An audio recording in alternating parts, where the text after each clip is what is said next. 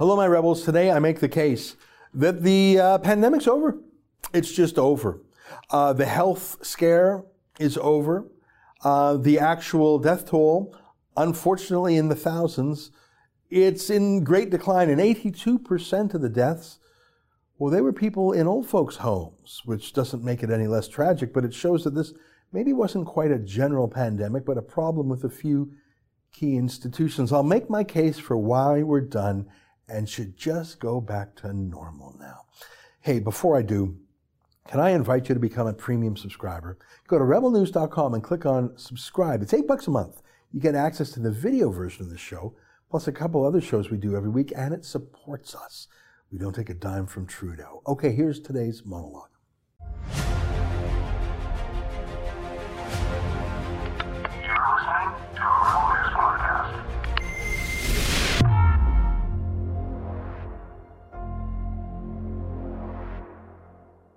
Tonight, I think the pandemic's over. I'll make my case. It's May 8th, and this is the Ezra Levant Show. Why should others go to jail Why? when you're the biggest carbon consumer I know? There's 8,500 customers here, and you won't give them an answer. The only thing I have to say to the government about why I publish it is because it's my bloody right to do so.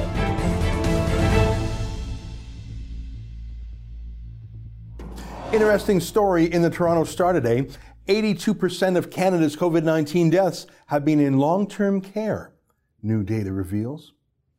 Pretty much says it all. Sure, the virus was the killer, but an essential factor was the institutions. What was it about them? People cooped up indoors? I don't know. Cheap foreign laborers brought in to work there without proper hygiene, maybe, working many odd jobs at different facilities just to cobble together enough money to live on in the expensive cities. So the health staff became super spreaders themselves. I don't know. Maybe they didn't have proper face masks because Trudeau shipped them all to China in February. It bears investigation, don't you think? These questions should be answered, don't you think? Hey, if you knew three months ago that this virus basically left young people alone, but was deadly to people over 70 and very deadly to people over 80, would you have a different opinion about the idea of shutting down schools in every restaurant and bar and shop in the country. And if you had a parent or a grandparent in a senior's home, maybe you would even go and pick them up and bring them back home or to the country cottage for the duration. Seriously, that would likely have saved lives and certainly saved jobs in this pandemic pandemonium. We need to investigate what happened to these seniors' homes. I think it's a lack of masks by staff staff working in various homes, living cramped together with other temporary foreign workers because they're cheap foreign laborers trying to make a go of it. I suspect that's what's going on. That's what happened in Alberta with those meat packing plants. There's nothing special at meat packing plants that makes them dangerous with this virus. It's not about the cattle or the beef. That's not where the virus comes from or what they actually do at these butcher shops. Again, it's temporary foreign workers who live jammed together, bunkhouse style, carpooling together in minibuses because they're saving money to send the money back to Somalia or wherever. There may be some hygiene issues too, I don't know. They have different standards in Somalia, but I'm saying I predict that in the more honest histories of this crisis, we'll find out that it wasn't a pandemic in the usual sense of the term. It was actually quite a picky virus that chose government institutions to flourish where, well, the government was in charge of how things were, like airports where Canada let everyone in no matter what, and still to this day doesn't do temperature checks. That's weird, eh? I see the grocery stores are now starting to do a quick non-invasive temperature uh, check on people coming into the store. I think that's probably a good idea. It's voluntary. It's not a government thing. Probably isn't even necessary. It's probably two months too late. And grocery stores aren't actually the problem. Our open borders are the problem. To this day, we still don't take temperature at the airport from foreign arrivals. You know, Hong Kong is literally part of China, of course. It has a boundary between itself and the rest of China so they can stop travelers, but it's not even a border like an international border, and yet they guard that boundary, take people's temperatures, screen hard at that boundary. And so their death rate in Hong Kong was one two hundredth of what it is here in Canada, as in we're 200 times more deadly here. And they don't do social distancing. Have you ever been to Hong Kong? Or Tokyo or Taipei. Those are extremely crowded cities. very dense. Everyone living on top of each other in, in apartments, everyone close to each other in the streets, on the buses, in the subways. They couldn't social distance if they tried. There's not enough room. So instead, they just wear those cheap masks and get a new one every day. But like I say, Trudeau gave away all our masks to China. So the two things that Trudeau was supposed to do, guard our border, borders and don't give away our masks to China, are the two things he didn't do. He got wrong. They're the two things that would have saved thousands of lives, I think. And the one thing Trudeau loves to do, bring in cheap foreign laborers to undercut Canadian workers' salaries, to give a labor cost break to his friends in major corporations, many of which are foreign owned, like Cargill and the JBS meatpacking plants. They're foreign owned. What are you doing? And many seniors' homes in Canada are owned by China. Did you know that? So Trudeau's temporary foreign workers were the super spreaders. So yeah, this wasn't a pandemic in the Greek root of that word, the etymology, pan, meaning all, like panorama, and uh, demic, from demos, meaning people, like democracy, pandemic. No, it didn't affect all people. Mainly people that were put in dangerous institutions and put at risk because no one was guarding our borders, and no one is even now. But I tell you that we're past the worst of it. You'll recall, all those charts of doom those models that showed how many thousands or hundreds of thousands of deaths were going to happen and how we all had to be locked in our homes to flatten the curve. Now, the idea wasn't that flattening the curve would stop us from getting sick. The idea was to slow the rate of new people getting sickness, to spread it out over time so the hospitals wouldn't be overwhelmed all at once. The number of sick would be the same if you look at the graphs. It was just to pace that. That's what flatten the curves mean. To, to the area of the curve, to speak mathematically, was the same. It's just instead of like that, it was like that. Well, look at this. Look what reality is. Not the worst case curve, not even the best case curve. A number so small, it surely ought to rebuke every public health official and epidemiologist who predicted the apocalypse. These are the people we entrusted all of society to and their models. And they couldn't have been more wrong. Now, thank goodness they were wrong. And I guess give them some slack. We had no idea how bad this disease was or could be because the Chinese Communist Party lies and lies about everything. This was their Chernobyl in a way. They were in cover-up mode. I don't doubt that a number, enormous number of people in China did die, much more than they admitted. I don't know. It could have been the same thing here, I guess, but it wasn't, thank God. But even the experts with their models didn't seem to believe it themselves. Here's Neil Ferguson, the British epidemiologist who was the voice of gloom and doom over there in the UK, but his work was cited globally as the terrifying reason to lock us all down. Even I referred to his work months ago at his Imperial College study showing how many people likely died in China, but he was wrong. Not just wrong, he apparently didn't even believe it himself. While he was hectoring the UK to stay at home and not to mix households, not to go outside, he was having a secret romantic affair with a married woman a mom, she would leave her household, leave her husband and kids behind, and go to his place for their trysts.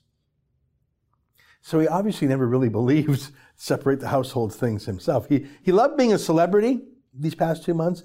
He loved how suddenly people listened to him, even politicians. He loved the power of telling a nation and the world be locked up and them doing it. But he never even really believed it himself, or at least he felt he was above following his own rules for his lover.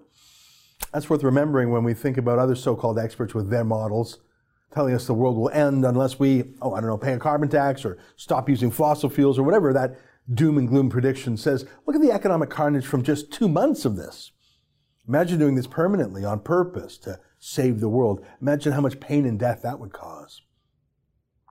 Uh, here's a sad but predictable story from British Columbia. Because everyone cleared out the hospitals to make way for that wave of virus cases that never came, that spike. So many elective surgeries had to be postponed. I, I know what an elective surgery is. It means something that's not an emergency. You choose to do it. But you leave something like that for a while, it becomes an emergency. Cataract surgery to see, a hip replacement. Are those emergencies? They probably feel like they are to the person in question. How many cancer exams were missed because of the panic? So how many people don't know they have cancer, it wasn't diagnosed, I guarantee you that more Canadians will have died from the shutdown of our normal health regimen than from the virus by the time this is done. And that doesn't even add in those who will die from poverty inflicted causes from the Great Recession. Suicides alone will be in the hundreds. Add one more percent to the unemployment rolls in Canada, that's an additional 150 suicides per percentage. I think Canadians are done with the virus and we're done with the panic and the reaction. I think some people aren't. People who were given a surprise paid vacation, and by that I mean people living in the unreality of government land. Government employees who get paid no matter what, and I include teachers in that. University professors, experts in things like transgenderism or whatever, all the people who hector us, they're just taking a vacation. You think they were laid off? They were not laid off. Only the little people were. Waiters, waitresses, shopkeepers, barbers, Show me someone who wants the lockdown to continue, and I'll show you either a megalomaniac like Neil Ferguson and Theresa Tam, or a politician loving the limelight, or someone who's getting paid to watch Netflix all day because their government bureaucracy shut down. And then there's just the absurd policing. Like the mum who was arrested, handcuffed, and put in the police car, separated from her five year old daughter for the crime of going on a swing in a park. He didn't want to hear it. He grabbed my arm, uh, took my backpack off, proceeded to put me in handcuffs, uh, separated me from my daughter. I was taken up to their, the police vehicle where a cop did a body search on me, and it was very thorough and invasive. From there, they put me into the back of the cop car, and I didn't even know where my daughter was at that time. Uh, they went through all my things against my will. We were separated for about 20 minutes. He called me an idiot and yelled in my face. They finally came back and um, released me from the car, took my handcuffs off, and gave me an $880 ticket. Yeah, there has not been a single death in Canada of a child due to a coronavirus, let alone caught outside, not one single case. I wonder if there's something to that, you know. In the 1918 1919 Spanish flu, doctors said that sunshine and fresh air were actually the most effective therapy of everything they tried, as opposed to being indoors with bad air, which just happens to describe seniors' homes, doesn't it? The opposite of which is parks and playgrounds, which our know nothing experts told us was illegal. Yeah, no. I think people are pretty much done with all this. Uh, I like Ontario Premier Doug Ford, and I liked his late brother Rob Ford, the former Toronto mayor, even more. But Doug Ford has been enjoying the media praise a bit too much for acting like a mini-me to Trudeau. I think he started to like being praised by the Toronto Star. That never happened before. I think he forgot who he was. He certainly forgot who voted for him. And when normal people, Ford Nation, asked to go back to work, he called them yahoos. They gave us these three projections elevated, probable, and lowest, and said, oh, we got to do everything we can to avoid this. Well, we got the hospital data. The hospital data didn't even come anywhere to their lowest predictions. So what is the justified lockdown? So obviously, you know, uh, the, the, the the reaction was was uh, swift, and it was a blanket policy that we modeled off the off of a communist dictatorship. When the government says we, we didn't expect this and we didn't prepare it, this is all a joke. Like this was obvious. The only three categories of population that must have been protected from the beginning is the elderly, the the prisons, and homeless. Those are the only three people that had to be protected from the beginning. But we will not. We have violent offenders being released out of prisons and we have healthy people being confined to their homes. It makes no sense. Yeah, no, Ford is listening to the ruling class, which he thinks he's part of now. The government union class, the class that's having the time of their lives right now. He likes to scold people lately. It's not a very Ford thing to do. It used to be more of a liberal thing to do. He told people not to go to their country cabins and cottages. Please, this long weekend, do not go to your cottage. Uh, we can't stress it enough. Well, what do you know? While Ford himself was calling anyone who wanted to go to the lake names and insults, he himself sneaked away to his country home to inspect the plumbing, he said. Oh, is that what we're calling a weekend at the lake now? I, I just got to go inspect some plumbing. That's probably what Neil Ferguson's mistress said, word for word. Come to think of it. Oh, I'm just going to check some plumbing, dear. Sure you are. No different than Justin Trudeau traveling to Quebec to visit his estranged wife, Sophie over the Easter long weekend to visit with the kids. No different than Scotland's public health officer doing the same. No different than New Zealand's health minister doing the same.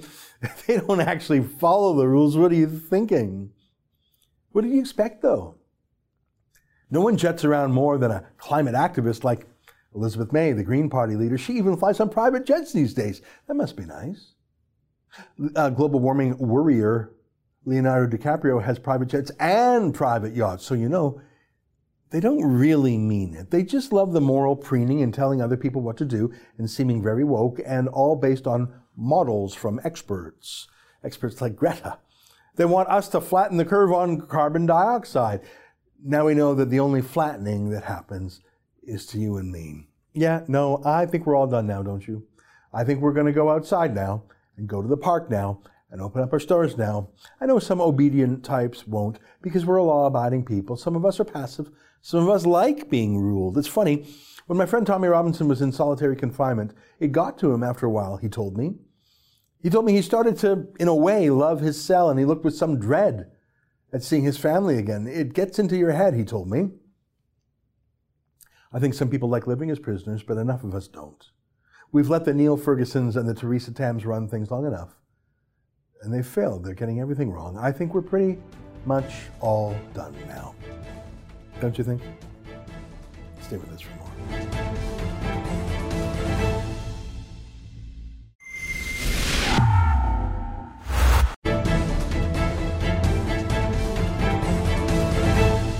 Welcome back. Well, of course, the political parties are considered the main actors in any election campaign, but in recent elections, there have been hundreds of so called third party campaigns, and they're disclosed by Elections Canada, which tracks their spending and other activities. Hundreds of them, and by my own inspection, between 90 and 99% of them support parties of the left and do so explicitly. For example, uh, Unifor, the Union of Journalists, explicitly spends its members' dues, journalists covering the election, their union dues are spent campaigning against the conservatives. That's just one egregious example.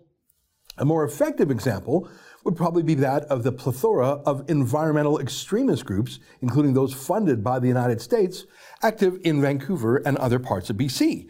Groups like the, the Dogwood Initiative and other extreme anti oil and gas and anti pipeline groups, they target ridings. They see, for example, which candidate has the greater likelihood of winning, the Liberal or the New Democrat, and then they throw their support behind the best choice to block the Conservatives, the idea being to block oil and gas pipelines. Very effective. And some would say these foreign funded third party groups were largely responsible for tipping seats in Trudeau's favor in BC in the 2015 election, again in 2019. That's all kosher, according to the government. In fact, groups like the David Suzuki Foundation, who do campaigns, simply refuse to register, and that's fine too. But Elections Canada is quite busy investigating what they think is perhaps the most egregious uh, use of campaigning in the election. It's a group of volunteers who are pro life, who went out and dared to door knock for candidates that they supported. No multi million dollar operation, no partisan hacks like David Suzuki, just pro life volunteers with a group called Right Now. And Right Now is being investigated right now by Elections Canada. Right now, his co founder Scott Hayward joins us now via Skype from Brandon, Manitoba. Scott, welcome to the show. Did I more or less accurately sum up your situation? Yeah, I think that's pretty accurate. Thanks for having me on, Ezra. Well, it's a pleasure. So, you registered with Election Canada. Is that accurate? Yeah, we registered as a third party uh, with Elections Canada prior to uh, the issue of the writ. Um, as was required by law. That was, I think, recently uh, amended in the late spring of 2019 because we wanted to make sure that we weren't in contravention of any statute. So you actually complied, unlike, say, for example, the David Suzuki Foundation, which simply refuses to even register. You registered, but it sounds like, if I'm reading the article in the National Post correctly, it's a, it's a story by Peter Stockland. Let me just put it on the screen for a second. The story is called Anti-Abortion Group Investigated by Elections Canada for Providing Volunteers to 2019 Candidates. Um, it sounds like you really just mobilized volunteers. Did you spend a lot of money? Let me ask you that. Uh, no, you can find go to Elections Canada website and under uh, reports for third parties, you can see our report there. I would argue that spending less than $10,000 over the writ period isn't spending very much money at all. And uh, we just make sure that uh, pro lifers who want to see pro life candidates being elected, how they could do that in the most effective way, of course, is door knocking. That's fairly universal, regardless of what political party is running in any election. And we told them how to do it, how door knocking works uh, from a universal perspective, not for a specific candidate in particular. And that they, if they were interested in door knocking for their local winnable pro life candidate, that we would connect them with them. And that was the end of uh, our involvement in, in that regard. So we were just connecting pro life people who wanted to door knock and volunteer for pro life candidates with their local pro life candidate. So, were those pro life candidates, could they uh, prospectively come from any party? If there was a liberal candidate who's pro life, I don't know if that's even allowed anymore, but let's say such a thing existed, would you direct a pro life volunteer to a pro life liberal candidate? Our uh, conditions for supporting a candidate is that they have to. Uh, we, we, do an interview with all of them because we want to do our, you know, um, uh, due diligence on them. Uh, but the number one thing that we're looking for is: Are you going to vote for pro-life legislation in the next Parliament? And if it were a, you know, Green Party candidate or a Liberal Party candidate or a Conservative Party candidate or whatever candidate uh, who said yes, and they passed that first test. Um, the second test uh, that we look at is is that candidate actually winnable? Does that candidate have a mathematical chance at winning the riding? And you can determine that by looking at, you know, different polling data at the time and things of this nature. And if those candidates met those two criteria, regardless of whatever political party they belong to, then yeah, we would uh, send uh, volunteers to them from their local riding.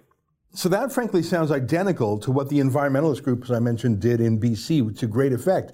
They chose between the NDP and the Liberals uh, that typically tip things to the liberal category. But all they want to know is, are you going to be anti-oil and gas, anti-pipeline, and do you have a chance of winning? It sounds like you could have, frankly, just copied their rule book. The difference is they have millions of dollars of foreign funding behind them, millions of dollars of Canadian funding too. You just spent less than 10 grand. They have hundreds or thousands of people door knocking. I'm guessing you had maybe a few dozen? Uh, we actually had quite a few people uh, respond across the country. We had just over, or pardon me, just under a thousand people from across the country uh, door knocking for their local pro life candidates. Okay, well that's um, impressive. So just under a thousand. Um, still, in the grand scheme of things, you know, 338 ridings in the country, a thousand di- distributed amongst them. So three door knockers on average. Uh, per riding, spending less than $10,000. It's a wonder that you even bothered to register. This is so minor and modest, but it's probably better to register than to not register. But you have then been summoned by Elections Canada's Election Commission for an interrogation, just like I was for writing my Libranos book. Have you received what? What was the form of that summons? Have you answered it? Will you go to the interrogation? What are they demanding? Because when they sent me the letter, I almost couldn't believe it. Um, and I went and I actually videotaped my interrogation. What's your status? Yeah, so I don't know. I'm, I'm not a lawyer. I'm a chartered professional accountant, so I don't know what the proper legal terminology is. I don't know if summons is the correct term, uh, but we were sent a letter from the Commissioner's Office for Elections Canada saying that there was an allegation made that we had contravened certain parts of the Canada Elections Act and that an investigation was uh, coming forth.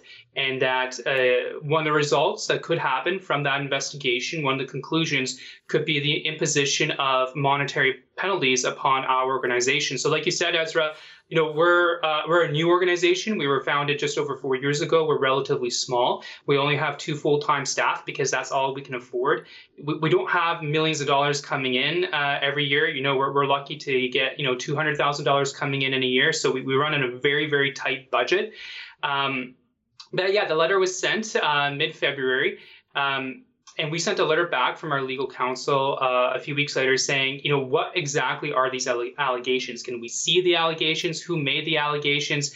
What specifically is laid out in the allegations? And once we get that information, we're more than happy to cooperate and, and, and work with you on whatever information that you need. So we sent that letter back. Um, we also mentioned to them that, hey, you know, we're not the only organization out there um, that is helping certain candidates for ideological purposes. And we mentioned, you know, five different unions that were doing almost the same thing for uh, the NDP and in some cases the Liberals. And we asked, are you investigating them? Because they're essentially doing the same or similar thing. Um, haven't heard back on that. So they got back to us basically asking for the same thing. Um, toward the end of April, and we sent them a letter back saying, like, listen, you, you didn't answer any of our questions. We can't help you if you don't tell us what exactly it is that you need.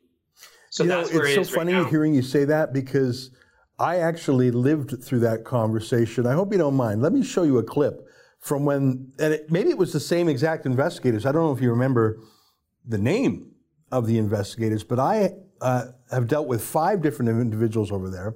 A couple of them were very senior former RCMP officers. It wouldn't surprise me if that's who they were sticking on you. And I had the exact same question. I said, Can I see the complaint? What exactly did they say I did, and who was the complainant? Let me just show you a clip. Forgive me, because this is your story about you, but I feel like I'm I'm uh, listening to myself ask the same questions. Here, take a look. Uh, can I see the complaint against me? The letter that you received? No, I presume that you're investigating Oh, the based complaint. on a complaint. Yeah. Oh, this is still part of the investigation, so we'll have to, uh, once the investigation's been uh, completed, um, the commission will have to make a decision, and at that point, he'll have to decide if, if that is releasable or not. It's not So- something that's usually is released, no. So it's a secret complaint. It's not a secret complaint, it's just a complaint that's part of the investigation. And to, to, to keep the integrity of the investigation right now, uh, you'll understand that we can't share everything that we have as we. Oh, I don't want everything that you had. I just, if I'm here to meet a complaint, but you won't show me the complaint, how can I possibly meet the complaint? How can I possibly respond to something that you won't show me? Scott, I got to tell you, if you went to the Elections Canada high security office like I did in Quebec, it would be that frustrating. You would ask questions. Can I see the complaint? Can I know? And they would stonewall you. They stonewalled me for an hour. Now, I understand you have a, a lawyer, um, Albertos Polizogopoulos, who I've worked with before. He's a very bright, very dedicated guy. Um, I'm glad you've lawyered up because these guys will trick you and trap you. What do you think the next step is? Um, if they're not going to provide you with any information, um, are you just hunkering down and waiting for some ruling against you? What What's next? Honestly, I don't know, Ezra. Um, you're right. We had to seek legal counsel. Um, I'm not a lawyer. You know, my colleague Alyssa isn't a lawyer. So we have a fiduciary responsibility to our board of directors, to our volunteers, to our donors to make sure that we get proper legal counsel. And uh, Albertos is an excellent lawyer with an excellent track record. So um, we, we, we sought their proper legal counsel. What is going to happen next? Honestly, don't know. The ball is in Elections uh, Canada's court. Um, you know, we had reached out to them back in the summer to make sure that we were about to engage in was, you know, in line with the latest version of the statute of the Canada Elections Act and things of this nature. Um, so I guess we're just waiting to hear back. Uh, are they going to do an investigation? Are they going to have a ruling? Honestly, don't know. Uh, but we're just uh, preparing for uh, any possible outcomes that might come from that. You know, there is one key difference between what you did and what I did. I just wrote a book. and of course, there is no way I would ever register with the government to write a book. I don't live in communist China or North Korea or Iran. We don't believe in registering to write a book, so I didn't, and I never will. You did register, and that's fine. I mean, you felt like you fit under the law, you did the right thing, you checked the boxes, you filled out the forms. So you actually complied, looks to me, but they're still interrogating you and has, at least with me, I'm defiant. I'm uncooperative. I don't think I have to cooperate. I'm an author. But you actually follow the rules and they're still targeting you. Do you believe this is ideologically motivated? Do you think this is some sort of vendetta against pro lifers? I mean, it could be. I, I don't know for sure. I don't have any hard evidence that it is 100% that that is the case. Uh, but it'd be interesting if they do not open up investigations into maybe some of those unions that were helping candidates who um, probably happen to not be pro life. Uh, being from uh, certain political parties, uh, that would to me suggest that this is ideologically and politically motivated. Uh, but at this point, I, I, simply don't have enough information to uh, make that stand. What we do know is that, like you had mentioned, we did our level best, uh, and we were did a, a reasonable. Um, we, we did a reasonable amount of legwork to make sure that we were compliant with the very new, I would say, amendments to the act uh, we reached out to Elections Canada uh, prior to registering to make sure that everything was all right, that we were about to engage in was in fact uh, legally allowed. And we didn't hear anything throughout the election campaign, and we didn't hear anything uh, for quite some time until after the election campaign. Uh, so we were quite surprised to receive that letter. So it will be interesting. Um, I I would not necessarily be surprised if it were politically or ideologically motivated, but I don't have enough information at this time to say that's 100% the case. Well, let me say this. Uh, I'm glad you've got a lawyer. It's always a good idea to lawyer up when you're dealing with tricksters like the Liberal government. Um, I have not heard back from Elections Canada about my case in about three months, which tells me they're either moving at the speed of government, or they're taking a break because of the virus, or they don't want to go another round where they're being embarrassed in public. That could be it because the video I recorded of my session there when they were interrogating me that went viral. I would like to help you if you want the help, if you need the help. Maybe they're going to go away. Maybe. I think they're going to come for you because they see a young, mild mannered fella in Brandon, Manitoba, and they say, easy pickings. No offense. You're such, you come across as such a nice guy. They think, oh, we can tune this guy up. You got a lawyer with you, so that helps. But if you need help, either in crowdfunding to pay for your lawyer or just in media coverage, please feel free to reach out because I believe that you've got to push back hard and not go submissively because otherwise they'll just devour you. I think if you fought back, if the facts are as you say they are, I think that this is something that not only they will drop, but we could teach them a lesson and stop them from doing this abusive, punitive investigations of Trudeau's enemies list in the future. I think that's exactly what this is. It's an enemies list. They went after my book. They went after your volunteer door knockers. I see a pattern. Will you let me know if we can be of any help in the future, either through crowdfunding or through giving you more publicity? Ezra, I really appreciate first off the kind words that you think first that I'm young and mild mannered. Um, I might have some uh, people in my past who might disagree with you on that, but you think so, so that's good enough for me. And I appreciate the help, uh, whether it be uh, uh crowdfunding for uh, paying for the, you know uh, our legal fees and any potential fines that might be imposed upon us. And who knows where this will go? It, it might go beyond um, the auspices of an administrative investigations within Elections Canada. So as as this rolls out, like I said, right now in Elections Canada's court. Um, so we're just waiting for them to respond. But as it rolls out, um, yeah, we're more than happy to. Um, accept help and work with people who are, are wanting to help us out with this particular case. Well, for sure. I mean, today, yesterday it was my book. Today it's your pro-life door knockers. Tomorrow, who knows who it is? It's Trudeau turning the bureaucracy into his personal paramilitary squad going after his enemies.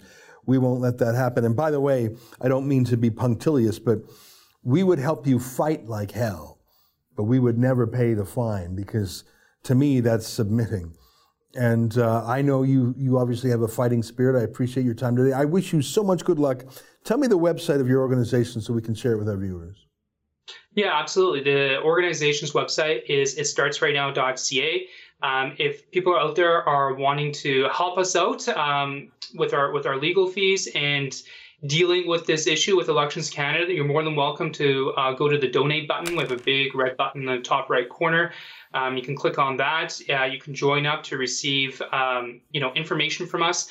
Uh, of course, we're involved in uh, elections federally and provincially. Uh, right now, there is the Conservative Party of Canada leadership race, and as of taping, we have a week left to go to sell memberships in order to be eligible to vote in that leadership race. So we're helping pro-lifers do that. Um, who knows if we'll get investigated for that or not? Um, but as far as I know, we're in compliance with the act as it's written. So, anyways, people can visit our website, and we're on Facebook, Twitter, Instagram. Um, and feel free to reach out to us. You know, send us a note or whatever. It's interesting, Ezra. That um, we sent out an email uh, a few minutes ago, and already I'm just looking at my phone. We have someone who had reached back to us saying, you know, I'm really happy that I'm, I'm a Green Party supporter and pro-life, and I'm really happy you're getting investigated by Elections Canada, not because I want bad things for you, but because that obviously means that you're really effective. Hmm. Um, and so it's interesting that we got a Green Party supporter because that is a uh, a leadership race that we're also uh, looking into because there are a lot of people who are pro-life uh, that belong to the Green Party. And um, I mean, you can mention that earlier. We're a nonpartisan organization. We just want to make sure we advance the pro-life issue um, in the House of Commons, in our provincial legislatures, regardless of political affiliation. Well, that's a perfect note to end on, and it proves the point uh, that you are indeed nonpartisan. But of course, even if you were partisan, you registered, you complied. I mean, Unifor, uh, the journalists union, couldn't be more partisan. They despise conservatives. They certainly haven't been investigated because they're Trudeau's errand boys. Well, listen, it's been a pleasure to meet you, Scott Hayward, the co-founder of Right Now. Good luck, and please keep in touch with us if we can help. Thanks, Ezra. Appreciate the time. All right, our pleasure. There you have it. Stay with us. More ahead on The Rebel.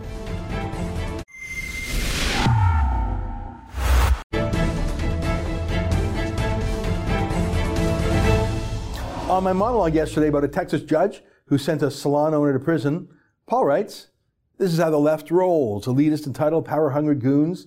That judge needs to be removed from the bench. He's not a judge, he's a political stooge. You know what? I think all judges are political to some degree.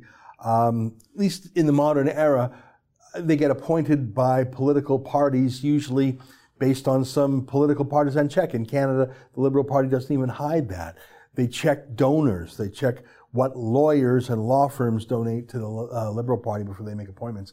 Um, so we're no better up here than they are down there. But what they're better at down there is they call out their judges for their politics. I'm not saying that there aren't some amazing judges who are above politics, but both countries have partisans. The difference is they try and hold theirs politically accountable. They even elect some judges down there. You know, I'm not that opposed to that idea when I see some of the crazy rulings. Bruce writes, I'm shocked that this happened in Texas. At least the owner didn't give a groveling apology. Yeah, you're talking uh, about um, Miss Luther again, who Shelley Luther. I, I, think she was so courageous and so articulate. I would not have been that polite, I tell you that. Uh, good for her. I think she really is a symbol of people just done with this overreaction, don't you? On my interview with Dave Rubin about his book, Don't Burn This Book, Troy writes, I've been becoming a Rebel and Rubin fan, now having watched the two of you speaking together. I'm hooked. Great job. Well, that's nice to say. You know, I've never really interacted with him directly before, but we've sort of orbited each other a little bit. It was nice to finally connect with him. William writes, Dave Rubin is a great liberal. He gets close to the classical meaning of the word. Thanks for interviewing him for a change. Well, it's funny you say that because on Monday, well, we hired sort of a house liberal here at Rebel News who will start working with us. I'll wait till Monday to tell you who it is, but I'm sort of excited. And what I'm excited about is having a liberal who doesn't believe in deplatforming or shouting or name calling, but rather who engages on the substance that used to be commonplace when I was a kid. It happens pretty rarely these days. Well, I'll tell you more on Monday. Until then, on behalf of all of us here at Rebel World Headquarters, to you at home, good night. Keep fighting for freedom.